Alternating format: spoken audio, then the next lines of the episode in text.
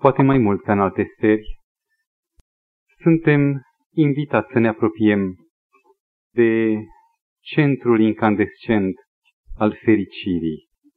Acea fericire după care inima noastră, încă din vremuri când nu eram conștienți de noi înșine, tânja, și astăzi când inimile noastre sunt uh, mature și simt vacumul, simt golul din ele, cu atât mai mult, adăugând și priceperea la dorul ascuns, suntem mai flămânzi, mai nevoie de a o avea. Cuvântul lui Dumnezeu, rostit prin Mântuitorul nostru, în acea memorabilă rostire sau vorbire de pe munte, pentru seara asta ne-a pregătit o fericire aparte. În capitolul 5 din Evanghelia după Matei, la capitolul 5 cu versetul 8, intrăm în mediul ucenicilor când cuvintele Mântuitorului s-au rostit în mod special pentru ei și pentru noi. Ferice de cei cu inima curată, căci ei vor vedea pe Dumnezeu. Se pare că fericirea aceasta, față în față cu celelalte, în ce sens fericire?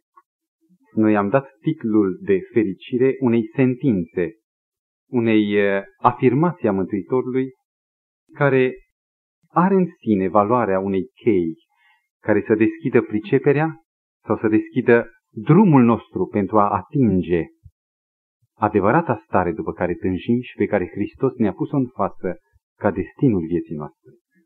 Această fericire, ferice de cei cu inima curată, se pare că are în mod special de a face cu fericirea. Pentru că atunci când omul n-are fericire, își duce mâna la inimă, atunci când omul e fericit, iarăși își astâmpără pulsul alert al inimii. Se pare că, în mod special, cuvântul Mântuitorului are de-a face cu punctul care focalizează emoțiile și punctul pe care îl socotim ca fiind inviolabil. Multe ori în educația noastră, în ocaziile, în tangențele cu oamenii care pretind să aibă autoritatea asupra noastră, suntem dispuși să predăm o parte din trupul nostru, dacă o cere disciplina, mă gândesc chiar la exercițiile unui militar în termen, suntem datori și o facem, că e o datorie, și lăsăm o parte din sfera de acțiune a trupului, fie în servici, fie în uh, relațiile noastre cu mediul, și ce dăm? Suntem dispuși să ne predăm și o parte din mintea noastră, din felul nostru de a gândi, pentru a fi educați de niște profesori.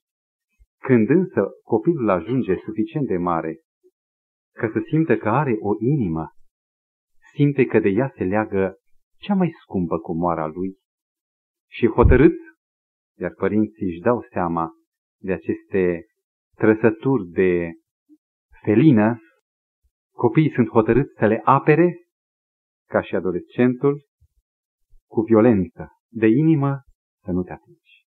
Las-o să-mi poruncească ea mie. Nu-mi cere tu mie ce să impun inimii mele, este punctul comoara de mare preț și dacă inima mea vrea așa, cineva, un bun prieten îmi spunea, lasă-mă, sunt conștient de mine însuși. Și are dreptul. Dumnezeu a dăruit omului această cutie tainică, fermecată, aș putea spune. Cutie pentru care cheia i-a încredințat-o exclusiv omului. Și această cutie e inviolabilă, chiar și pentru Dumnezeu. Deși poate, dacă am avea posibilitatea să studiem ca martori istoria timpului, nu numai din câteva vagi documente, poate am regăsi că istoria pe care oamenii au făcut-o inimii istoria descoperirii inimii, pe care o cunoaștem în mod special din epoca modernă și până încoace, am constatat probabil că această istorie pe care o vom trece scurt în revistă s-a repetat în toate epocile. Decât că probabil în epocile mai vechi nu s-au găsit scritori, nu s-au găsit reporteri care să raporteze lupta omului pentru afirmarea inimii lui, pentru descoperirea forței pe care inima o degajă în viața proprie. Permiteți-mi, creionând,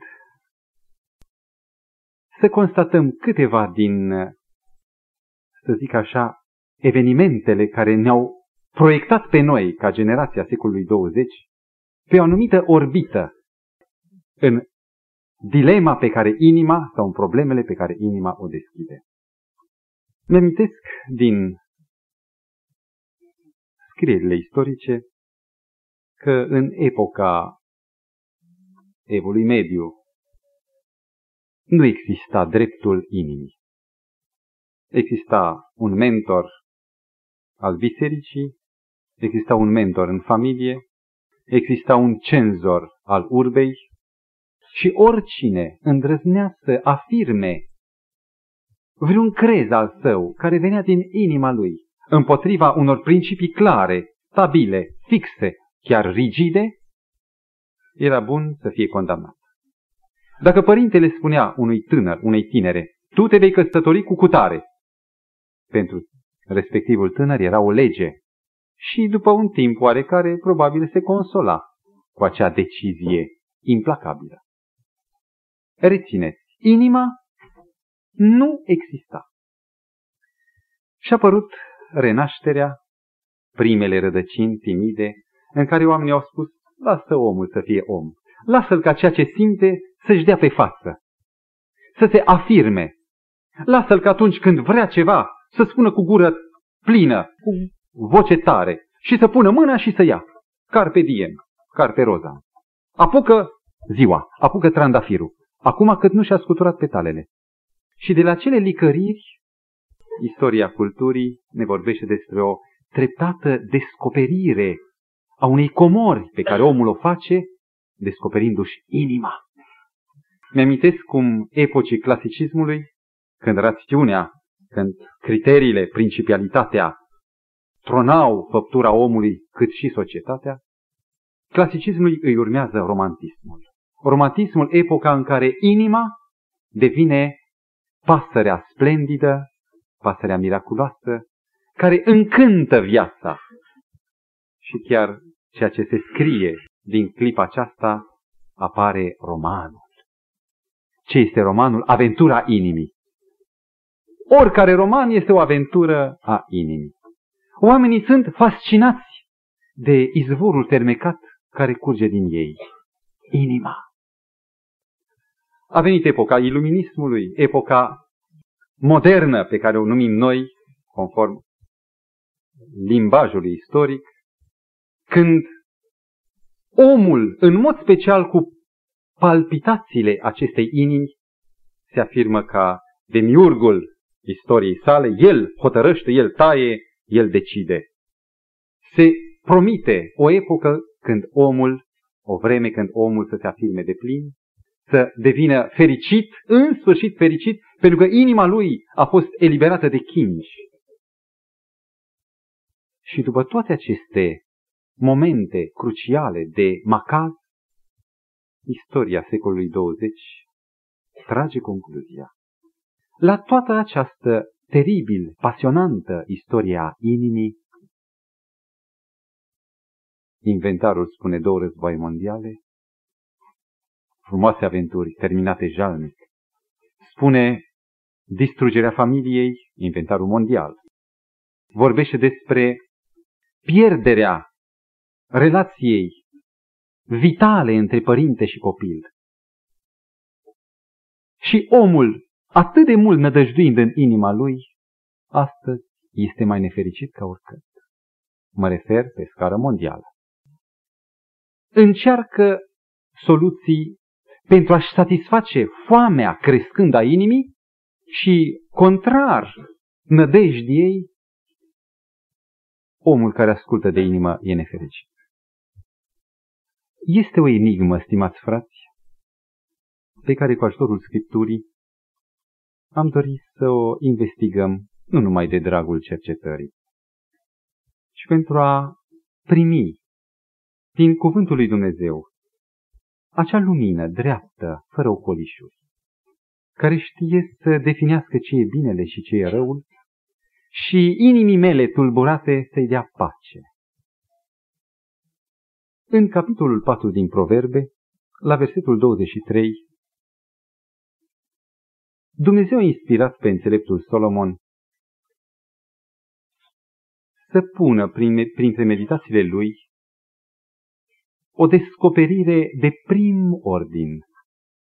El vorbește către fiul său, probabil, și zice, fiule, ceea ce nu apare scris, zice, păzește-ți ceva mai presus decât orice, mai mult decât integritatea trupului, mai mult decât averea. Sau decât relațiile sociale, mai mult decât orice, păzește inima și motivează ulterior, pentru că din ea ies izvoarele vieții.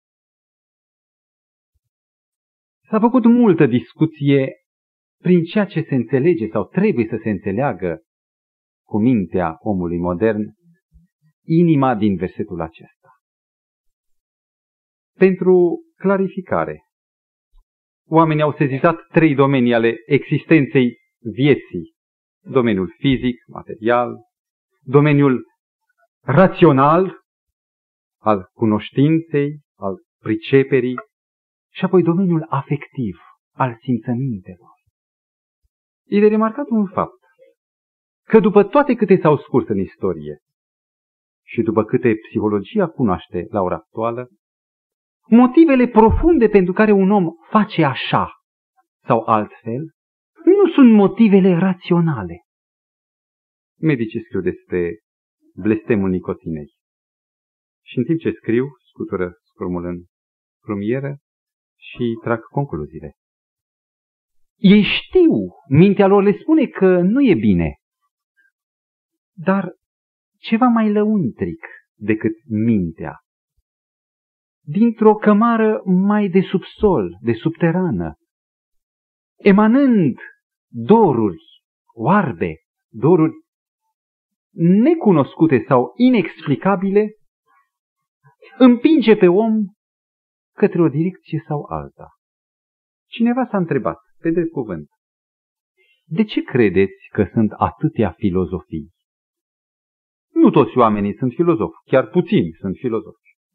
Și cu toate acestea există foarte multe filozofii la care aderă toți oamenii, către una sau către alta.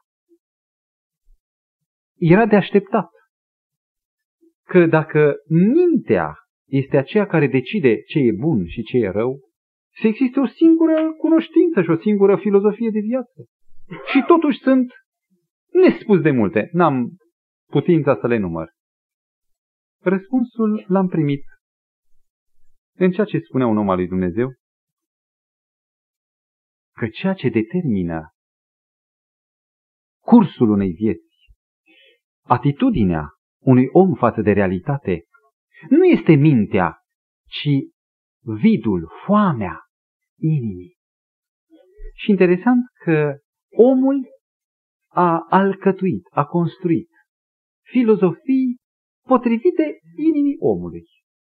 Unul era de un tip și a făcut o filozofie proprie inimii sale. Și dacă astăzi ieși în lume, fiecare om, ca în fața unui bazar, își poate găsi, după cum unei broaștei îi corespunde un singur zar, o singură cheie cu un anumit cifru, fiecare om își poate găsi o filozofie care să convină inimii sale.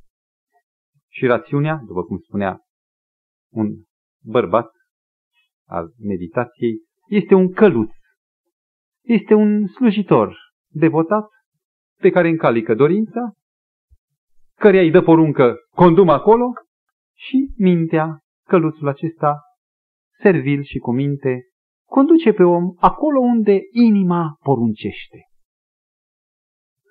ce se întâmplă când inima cere, când inima impune, când pretinde și vrea să fie necenzurată. Mi-amintesc de un tablou semnat de un pictor spaniol, pictorul Goya, care are un înscris de sub. El era un martor al trezirii inimii și a ieșirii inimii de sub cenzura rațiunii. Și scrie așa la subsolul tabloului, somnul rațiunii naște monștri. Dacă a fost vreodată o epocă când inima a fost mai liberă, este aceasta. Și dacă a fost vreodată o epocă, un timp, o istorie, un secol, când să fie omenia confruntată cu mai multe monstruozități, citiți și ziarele, este astăzi. În orice colț al continentelor se poate șta ori și ce. În sens restrâns, inima, deci, este acea cutie fermecată, îi spuneam, din care pornesc dorințe, impulsuri, către care se întorc impresii și sentimente, trăiri. Biblia îi mai amintește încă câteva dimensiuni ale acestui termen, al acestei noțiuni, inima. Și rețineți, din Geneza 6 cu 5, toate gândurile inimii omului sunt îndreptate numai spre rău. Va să zică gândurile inimii. Psalm 19 cu 4, unde psalmistul spune, cugetele inimii mele. Vorbește despre cugetul inimii. În Eclesiastul 11 cu 9 se vorbește despre conștiință. Ca și în alte texte din Scriptură, amintesc eventual numai unul singur, 1 Ioan 3 cu 20 și 21, unde spune că ceea ce ne judecă sau ne osândește, ne mustră, este inima noastră. În toate aceste texte, inima capătă noi semnificații. Însemnează cuget, gândire, însemnează conștiință, voință, conștiință, chiar și caracter. Nu cumva Scriptura nu delimitează ce este inima, pentru că așa ar părea că s-ar crea o corespondență dintre termeni. Inima este și simțământul, inima este și cugetarea. Ar putea fi luate și așa lucrurile, deși cred că o înțelegere de alt ordin este mai sănătoasă.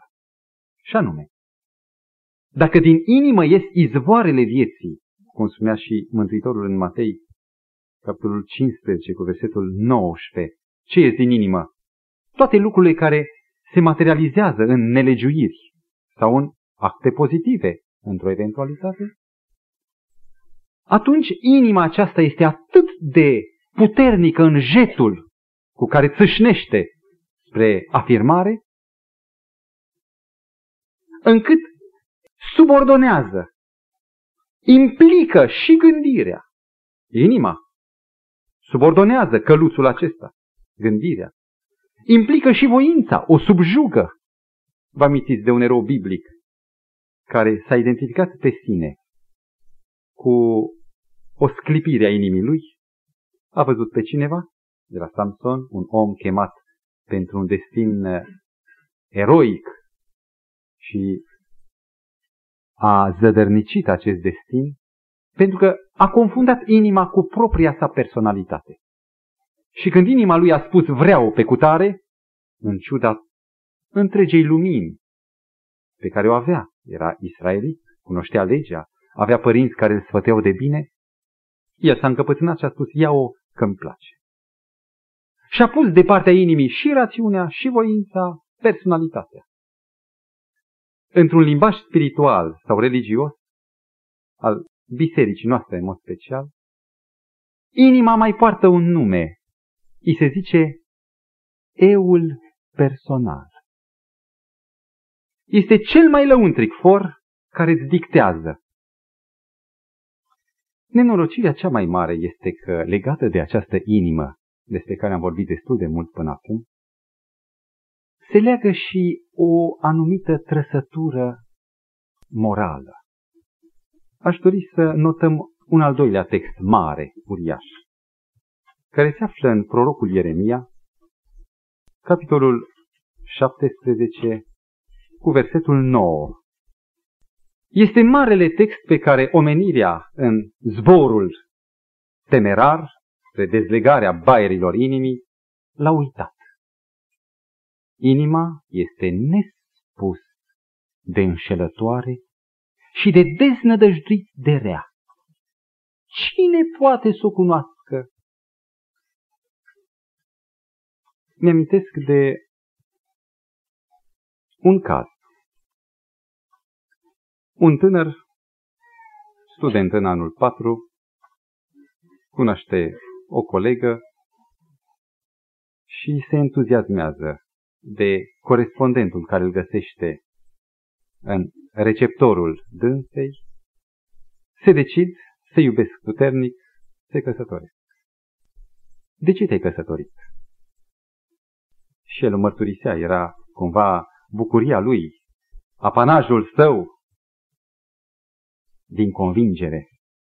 L-au întrebat părinți, ești sincer? Și el a citat un text, cunoștea vag Scriptura, ferice de cei cu inima curată. Inima mea e total deschisă față de ea. Mi-este electrizată. Și sentimentele mele sunt sincere, sunt curat. Nu urmăresc interesul, nu urmăresc niciun fel de avantaj, nici buletinul sau mașina sau N posibilități. Iar cei care sunt sinceri în dăruirea lor, în inima lor, acelora le este chezășluită fericirea. Și așa au pornit amândoi împreună, cu privirile cufundate într-un viitor roz, în care se afla toată împlinirea vieților. După trei ani de zile i-am reîntâlnit și cu atât mai mare era confuzia în care se afla, cu cât nu știa unde-i greșeala. În tot ce făcuse și el și ea au fost sinceri. Dar la un moment dat s-a produs un eveniment inexplicabil. Explicabil pentru noi care avem Scriptura. Că atunci când au ciocănit vasul de aur al inimii, a sunat opac. A sunat înfundat, parcă era de lemn și nu de aur. De lut, de lut spart. Și a simțit că, deși au trecut trei ani și s-au obișnuit unul cu altul, sunt de fapt niște străini. Mai întâi el, apoi și ea, prin bună înțelegere, au decis să rupă această robie, nu știau de unde vine, și să decidă să-și găsească din nou linia fericirii fără de care nu se pot împăca. Ce este inima, frații mei? Un izvor de viață, care însă, când bei din el, creează o stare de drog sau un izvor care te îmbată și atunci când aștepți să fii în plinătatea puterii, te clatini și o iei strâmb. Cuvântul spunea, inima este deznădăjduit de rea. Este nespus de înșelătoare. Mi-am de o altă vorba unui prezbiter. Eram într-o comunitate din provincie și un tânăr venise la prezbiterul comunității în lipsa pastorului și spusese că s-a decis să se căsătorească cu cutare fată. Și l-am întrebat imediat, dar o iubește? Este cumva o primă condiție ca să aibă loc un pod pe care să se zidească o viață comună. Prezbiterul s-a întristat și mi-a spus, o iubește. Eram puțin intrigat de întristarea lui. Păi, frate, o iubește? Zice, o iubește. Și apoi a mai adăugat un cuvânt. Știi cum e vorba, iubește orice fată care o vede. Și după ce am plecat, au răsunat cuvintele acestea în mintea mea și am înțeles că și această iubire e marcată, chiar când e sinceră, de extrem de multă labilitate. Și acel om care se conduce după inima sa are toate șansele să fie cel mai nefericit. Astăzi, apucând chipul și peste o clipă simțind că este spumă, este praf, nu nimic. Ce însemnează inimă curată? Vedeți, când vorbim despre lucruri, despre trăsături, despre calități, trebuie să ne raportăm la un punct fix cu care să măsurăm sau față de care să comparăm ceea ce dorim să analizăm și în funcție de acel punct fix să decidem procentul de consistență a virtuții. Dacă ne luăm pe noi ca fiind criteriul, propria noastră inimă, eul nostru, atunci această curăție față de noi înșine, față de principialitatea noastră, este un nisip mișcător. Dumnezeu nu ne-a lăsat în întuneric. În această carte se află o persoană.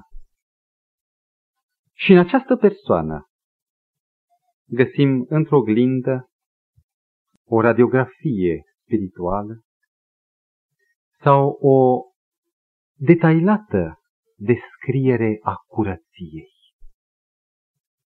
Ateiști, oameni care sunt profund necredincioși, au fost constrânși să recunoască că dacă a existat un om impecabil, în dreptul căruia nu se poate spune nimic rău, și a cărui viață n-a fost marcată de niciun fel de element negativ, acesta a fost Isus Hristos. Ce ați spune ca pentru fericirea noastră să procedem la o asemănare a inimii noastre, a noastră cu Isus? Vă amintiți că textul care l-am citit în Proverbe 4 cu 23 spunea Păzește-ți inima mai mult decât orice, că din ea ies izvoarele vieții. Adică izvorul prim din care se degajă, curg tendințele, impulsiile noastre, este cutia oarbă, inima. Dar Scriptura oferă o soluție. Păzește-ți inima, că adică mai presus de inimă, cumva superior inimii, să așezi cenzor, rațiunea, și nu rațiunea fără criterii, fără ghid, și privind spre Hristos, măsurându-ne cu etalonul Isus și apoi cercetând punct cu punct, raportând punctele asemenea și făcând ordine. Și, stimați frați, ne apropiem de una din cele mai dificile probleme cu care religiile în general sunt confruntate, pedagogia a renunțat să mai lupte pentru idealul unei inimi curate.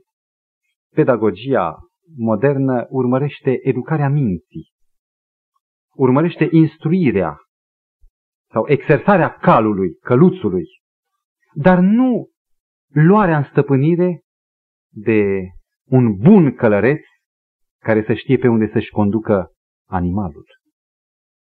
Religia încă își propune să rezolve criza inimii. Cum se poate curăți o inimă?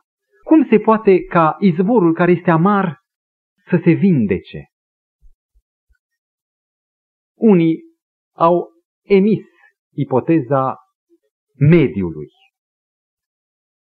Iei o sămânță și o bagi într-un pământ și spui recolta e nulă sau este compromisă. De ce?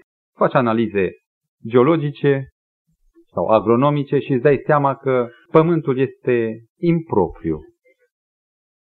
Dacă pământul va fi bun, recolta va fi bună. Creează-i omului un mediu bun și atunci omul va fi bun. Și s-au făcut aceste experimente. Mi-amintesc de eșecurile unor pedagogi de mare nume care în casa lor au deschis, înaintea nașterii pedagogiei moderne, au deschis locuri de reeducare și au chemat oameni mari și mici, tineri, bătrâni. Și au încercat să-i formeze. Rezultatul? Procentual aproape nul. În mediu foarte bun, râul se dezvoltă virulent, prolific, se ramifică. Să revenim la pilda cu sămânța. Aruncă sămânța într-un pământ bun. Și putem face o constatare. Recolta e compromisă.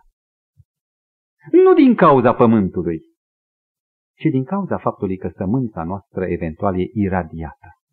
Și integritatea ei e compromisă și nu poate să mai dea rod. Toate teoriile care au socotit omul fiind bun din naștere, fiind un gem sănătos care trebuie doar desfășurat și format, au dat greș. Dacă nu s-a pus la dispoziția omului în societatea aceasta, școala gratuită, instituții de educare, și în loc ca procentul de răufăcători să scadă, se menține, cel puțin se menține același. Unde este cheia? Sau dezlegarea acestei enigme? Nu numai pământul, și ăsta e un adevăr. Dar înainte acestui adevăr este sămânța. Într-un circ, un mare dresor s-a exersat în a educa niște maimuțe luate din Africa într-o comportare de tip salon, salon parizian. Le-a îmbrăcat foarte elegant și ani de zile le-a adresat să stea cu coatele lipite, să mănânce cu furculița, cu lingura, fără să plescă din gură și erau maimuțe sălbatice. Și după câțiva ani, probabil 10 ani, a dat numărul, spectacolul, care a fost mult gustat. De ce era atât de gustat? Pentru că toată această educație, care îmbrăcase maimuțele și care le dresase, făcea și mai caragioasă lumina de contrast între cine sunt ele, cât de străin le șade eticheta. Erau tot maimuțe. Cu aceasta s-ar putea compara efortul omului de a-l dresa pe semenul său, de a realiza un om bun. E o a doua variantă. De om nu trebuie să te ocupi numai în afară, să-i creezi doar un mediu. Trebuie să-i creezi omului un mediu intern, un mediu lăuntric. Nu eticheta, ci cultura. Să te ocupi de om, să-i oferi gânduri bune și atunci omul va fi bun. Ceea ce omul gândește, acela devine.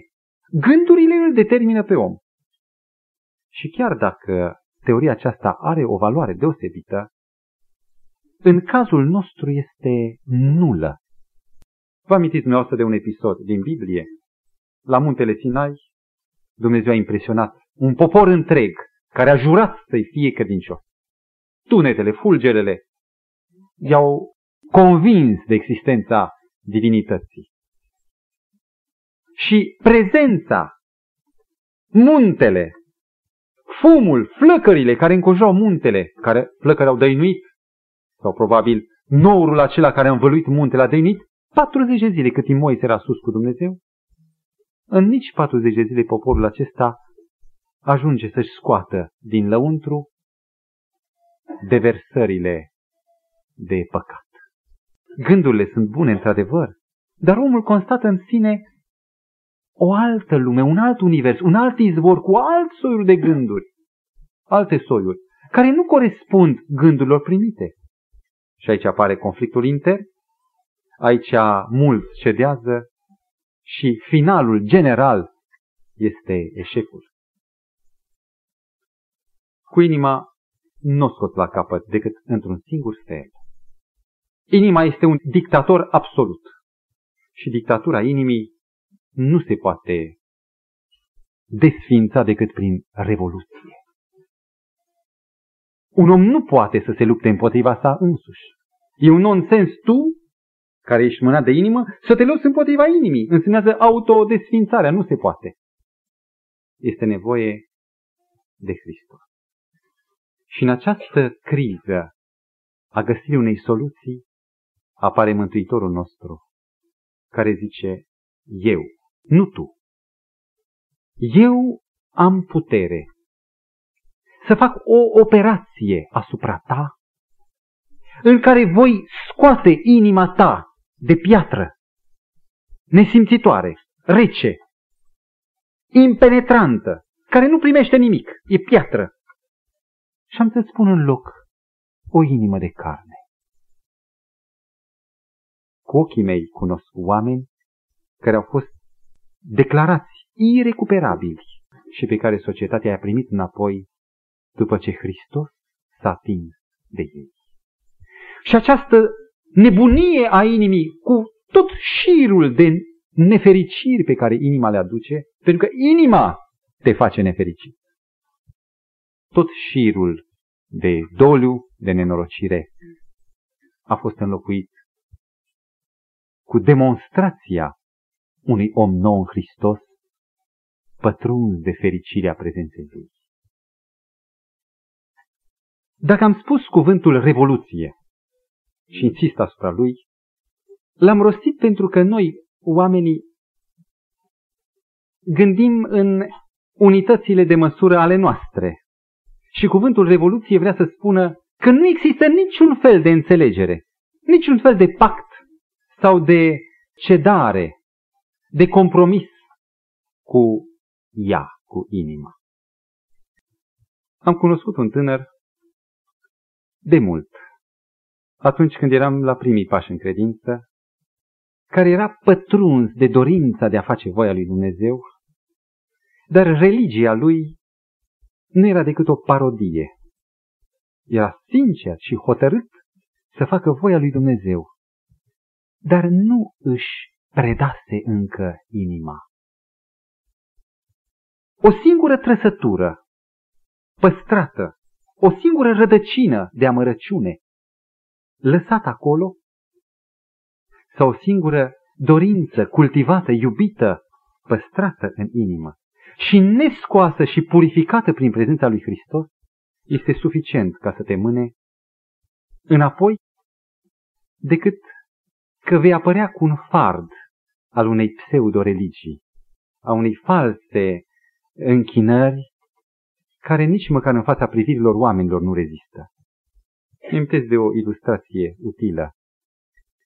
Într-o iarnă, într-o zi de ianuarie, un călător în apropierea cascadei Niagara observa defilarea sloiurilor de gheață pe râu. Și privirile sunt atrase de o scenă. Pe un sloi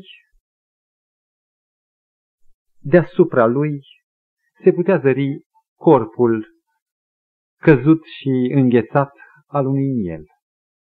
Probabil se rătăcise, vrând să meargă să bea apă, stururile s-au rupt, a rămas acolo, a înghețat. Și un vultur l-a zărit. Și spune că pasărea de pradă s-a lăsat lin asupra mielului, s-a așezat pe el Cascada era la vreo 70-80 de metri și sloile înaintau încetișor. Avea timp. Și a început să se ospăteze din trupul animalului. Din când în când își ridica capul, își întindea gâtul și nota că mai e. Părea că știe de pericolul care există și anume că dacă nu veghează, s-ar putea să se trezească rostocolindu-se cu animal cu sloi în abis. Călătorul a stat să vadă scena cu totul, complet. Și povestește că la 5 metri de cascadă, vulturul s-a oprit și a deschis aripile și a zvâcnit spre zbor ca să constate că nu se poate ridica. ghearele se înfipseseră în trupul animalului și gerul i-a înghețat, i-a prins ghearele în trup. Și când a vrut să zboare, n-a mai putut. Și în chinul de a supraviețui, povara era prea mare, mielul era prins de gheață, vulturul prins de miel, vultur cu miel, cu sloi sau rostogolit și nu s-a mai văzut nimic. Se pare că o singură îngăduință pentru inima aceasta omenească, chiar dacă îți spui las, știu când să mă opresc. La momentul potrivit, voi spune destul până aici.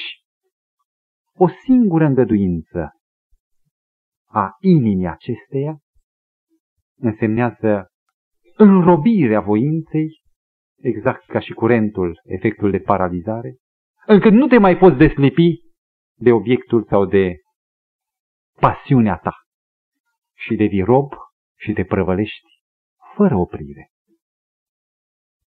Dumnezeu zice prin gura Fiului Său, ferice de cei cu inima curată.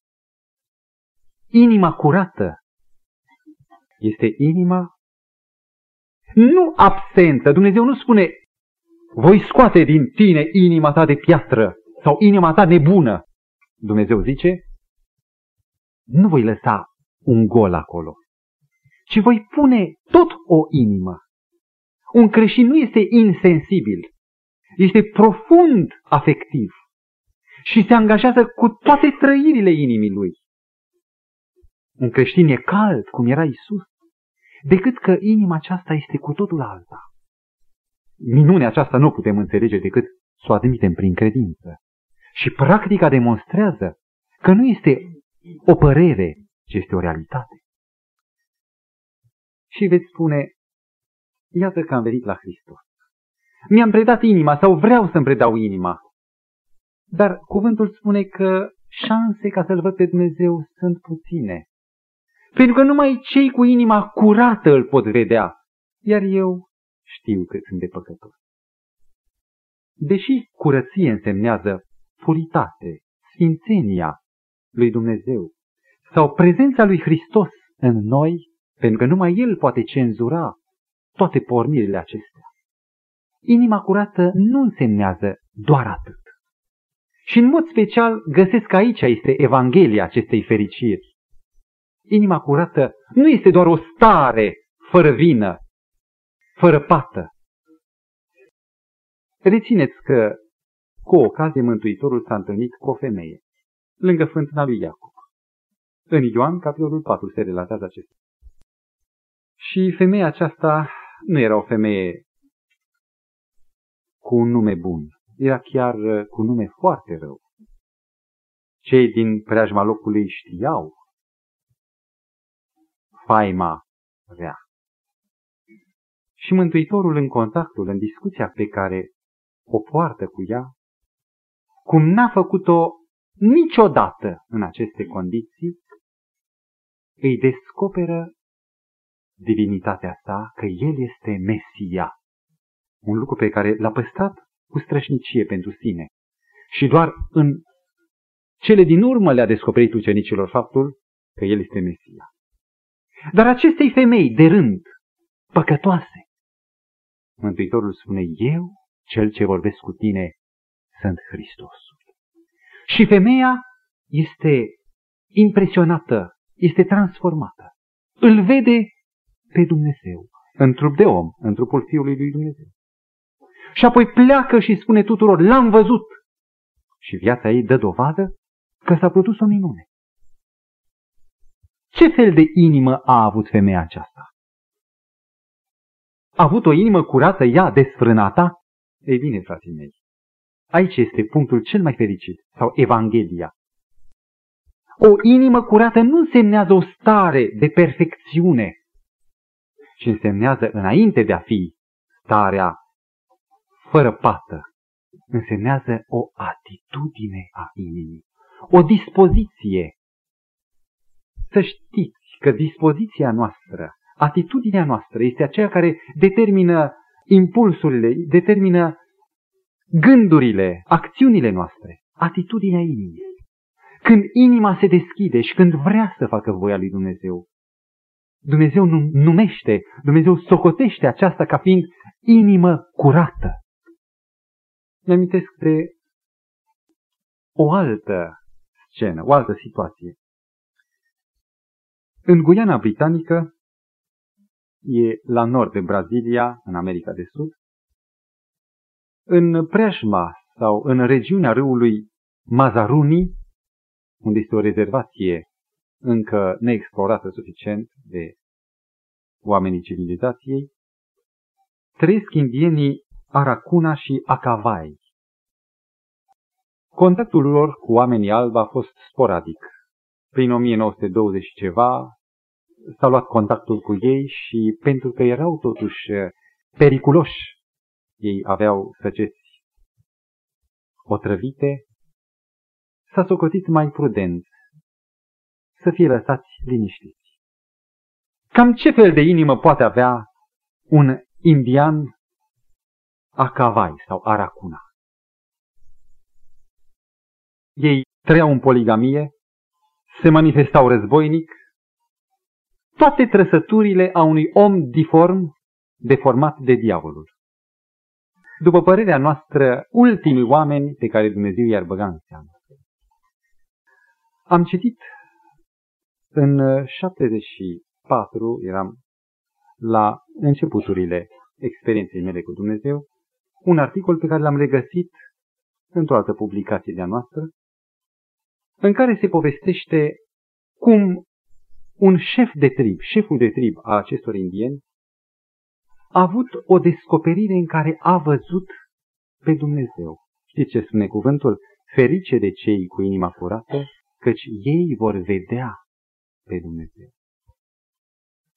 Era noaptea și bătrânul șef de trib, un om despotic poate, un om autoritar, un om plin de exercițiul puterii, are o viziune, cam cum a avut Pavel în drum spre Damas.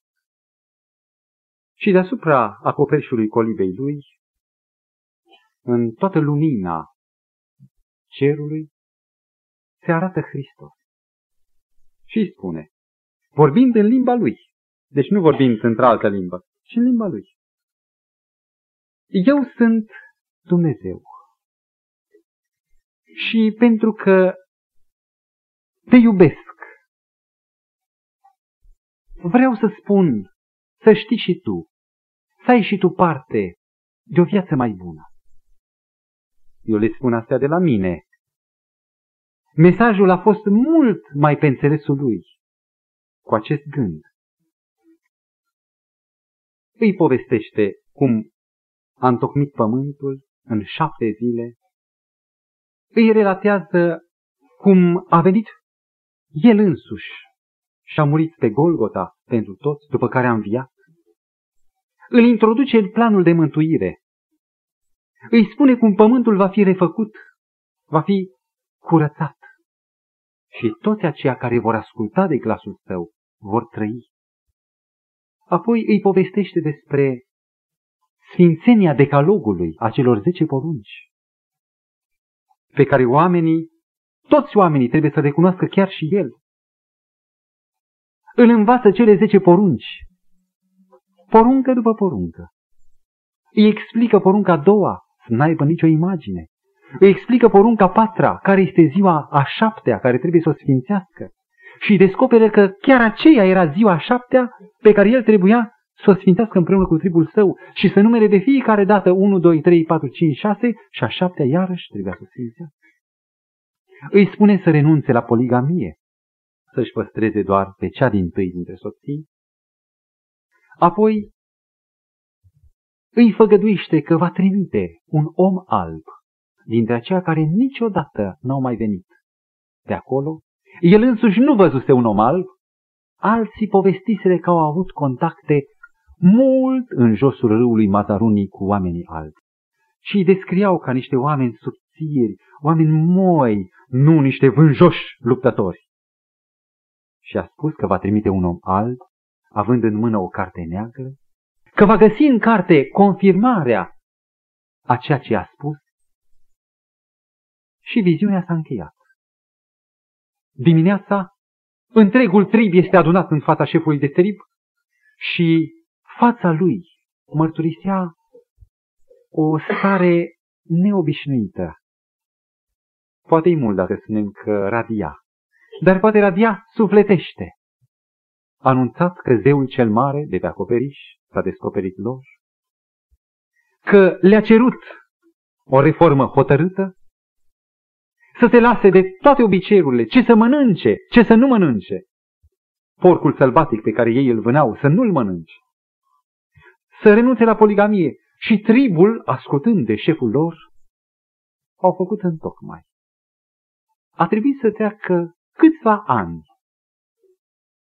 ca o misiune adventistă, nu alta, să treacă pe acolo și spre marea lor uimire, atunci când s-au apropiat de cătun, de primul cătun al acestui trib, care avea mai multe așezări, să primească soli cu reverențe, nu băștinași cu tamtamuri și cu sulițe agitate, ci oameni care invitau marele șef vă așteaptă de atât timp. Și oamenii albi, temându-se să nu fie procursă, se hotărăsc să nu înainteze toți, și doar evanghelistul cu câteva ajutoare, restul să rămână. Și atunci când ajung acolo, prima întrebare a șefului de trib, aveți cartea neagră? Surprinși, scot Biblia, caută, citește-mi decalogul. Îi se citește decalogul și la cuvintele Scripturii șeful de trib cade jos, în semn de respect.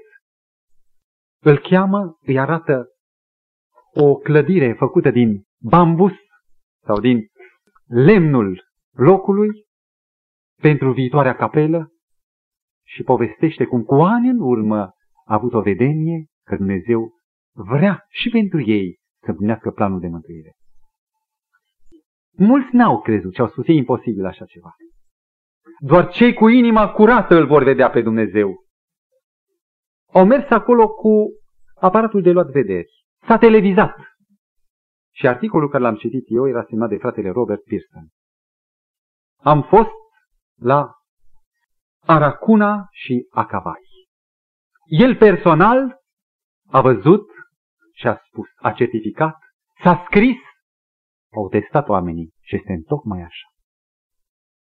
Stimați mei frați, toți suntem mizerabili și cu inima fisurată, cu inima cariată. Nimic nu mai poate repara. Și Hristos spune, tu totuși, așa murdar cum ești, poți avea o inimă curată. Printr-un singur fel, luând o atitudine de primire, supunându-te predându-te mie, lăsând toată inima în mâna mea. Și atunci, de avea ocazia, fericita ocazie, să-L vezi pe Dumnezeu și am să întreb acum, când se împlinește fericirea aceasta, ferice de cei cu inima curată că cei vor vedea pe Dumnezeu? Când?